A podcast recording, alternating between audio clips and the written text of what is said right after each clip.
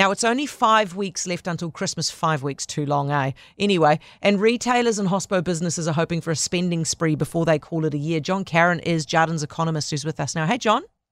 Yeah, e- evening, Heather. Now, John, we know that people are going to be spending because you have to because it's Christmas, but are they going to be spending enough? Yeah, I think they will. Um, I think there's a pent up urge to spend um, after uh, after you know pretty hard lockdown, um, and I think it's getting harder also to get stuff in in a timely manner from overseas online.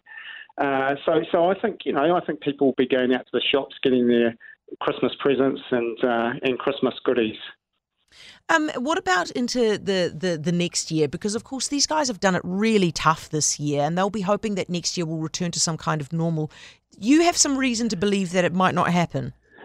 Yeah, look, um, there will be a bounce back in the near term. I think I'm, I'm, you know, I'm confident of that, but I think it could be a bit more challenging next year, and, and there's, a, there's several reasons for that. Um, firstly, you know, we are seeing interest rates rising, and that's because the Reserve Bank is having to hike the OCR to um, keep it keep a grip on, on inflation, which is starting to uh, get get out of control a bit.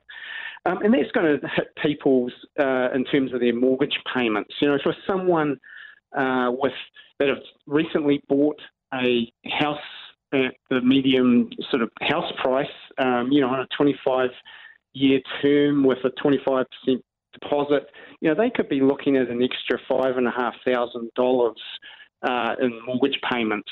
So that's going to eat into their discretionary income and, and, make it a little bit harder for them.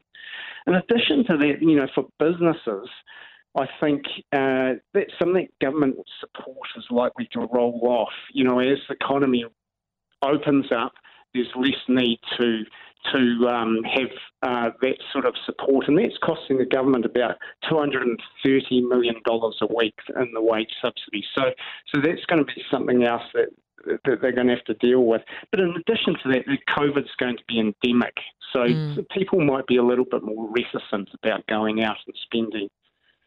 Yeah, and, and are you seeing this already, John? Because for example, uh, my boss said to me today he checked out a couple of malls over the weekend to see how they were doing now that retail's open in Auckland.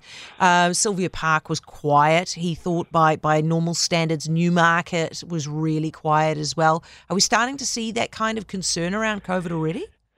Yeah, quite possibly. And I think there has been this move to online spending. Um. Great greater proportion, and, and, and I think that's been entrenched by the lockdowns, and, and I think that's a trend that will likely continue next year, you know, as COVID circulates in the community. So I think, you know, it is hard for retailers, and, and uh, many retailers are adapting to that online environment. Uh, but those that can't or, or, or won't um, may find it a little more challenging. Yeah, that's a fair point, I think. What about the international tourism dollars? When do you expect them to come back? Yeah, look, I, I, I, I would expect that the borders will start to gradually open sometime next year, and obviously that will be a, a bonus um, for the economy. But I don't don't think it will be a, a surge of tourism coming in with COVID and and the restrictions still in place. I think people will be, and it will be a bit laborious to to, to get here as well. Um, I, I, think it, it, will be more of a slow burn type thing. That's probably more of a 2023 story than a 2022 story. Yeah, fair point. John, thank you so much. Really appreciate it. John Carran, uh, who is, of course, the economist with Jarden this evening, um, investment strategist as well.